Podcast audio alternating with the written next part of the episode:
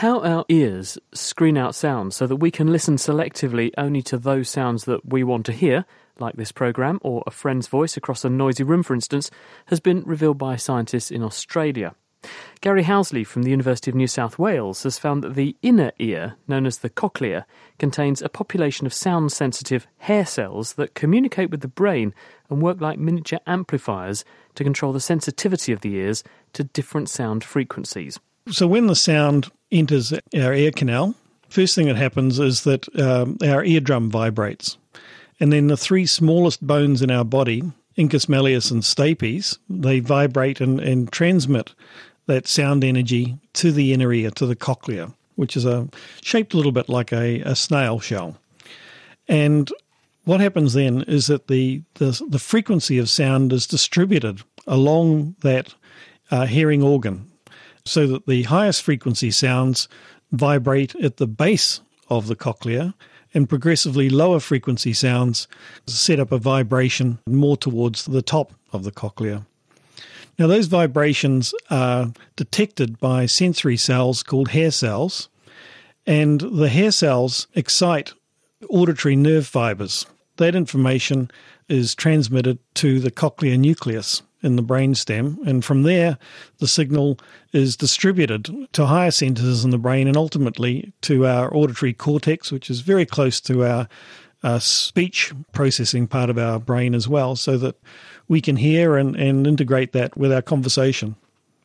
Now, if I'm watching the notional person speaking to me across a very noisy room, they're going to be producing certain frequencies of sound, which I'm obviously tuning into in order to dissect out what they're saying from the general hubbub going on.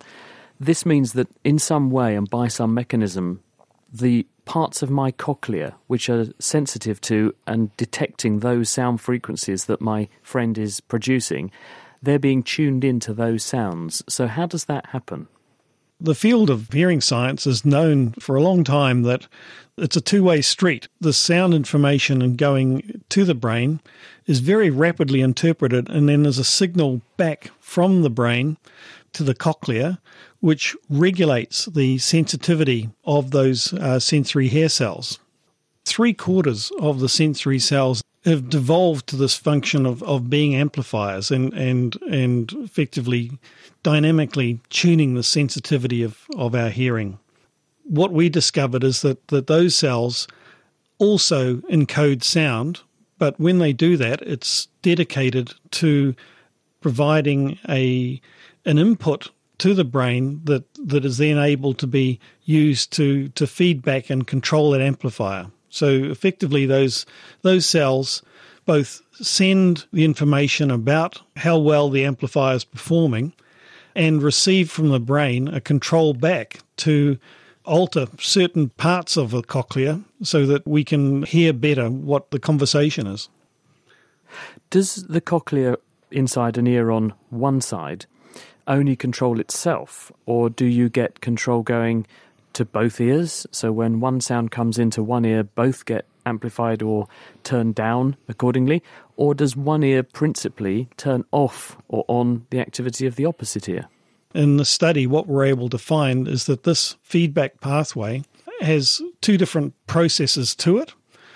One of those is that the sound coming into one ear